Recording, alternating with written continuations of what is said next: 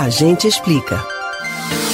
A preocupação com o coronavírus redobrou a atenção da população com a higiene pessoal, dos objetos e dos ambientes. A Organização Mundial da Saúde e Ministério da Saúde recomendam a limpeza de superfícies como maçanetas, interruptores de luz e pisos, já que é possível que esses locais sejam contaminados, transmitindo o vírus. Mas é preciso cuidado na hora de limpar os revestimentos para não causar danos. Claro que a preocupação em eliminar o vírus é prioridade para todo mundo, mas é possível fazer isso sem prejudicar o piso, por exemplo. O uso de um produto inadequado pode implicar em reações nas cerâmicas que podem ser irreversíveis, como as manchas que são provocadas por produtos agressivos ao esmalte. Mas isso ocorre principalmente por você não observar a concentração e o tempo de exposição do produto. De acordo com especialistas, as substâncias de caráter ácido devem ser evitadas.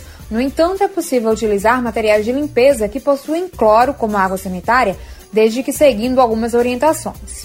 Um dos primeiros cuidados é não aplicar o produto diretamente no revestimento. Você deve diluí-lo em água, além de umidificar o piso antes de limpar. Em seguida, é recomendável enxaguar as superfícies para remover resíduos. Mas essa dica não vale para porcelanatos técnicos sem esmalte, já que normalmente esses revestimentos não devem ter contato com nenhum produto que contenha cloro.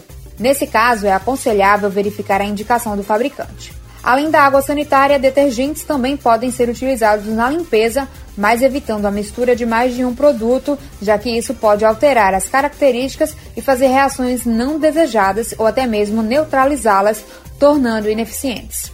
Também é indicado ter cuidado com o sabão em pó, já que qualquer vestígio deixado no piso pode tornar escorregadio caso tenha contato com a água. Isso é agravado se o revestimento for polido. As cerâmicas semiporosas podem absorver corantes de alguns produtos de limpeza e manchá-las caso tenham laterais das placas expostas ou rejuntamento falho ou poroso.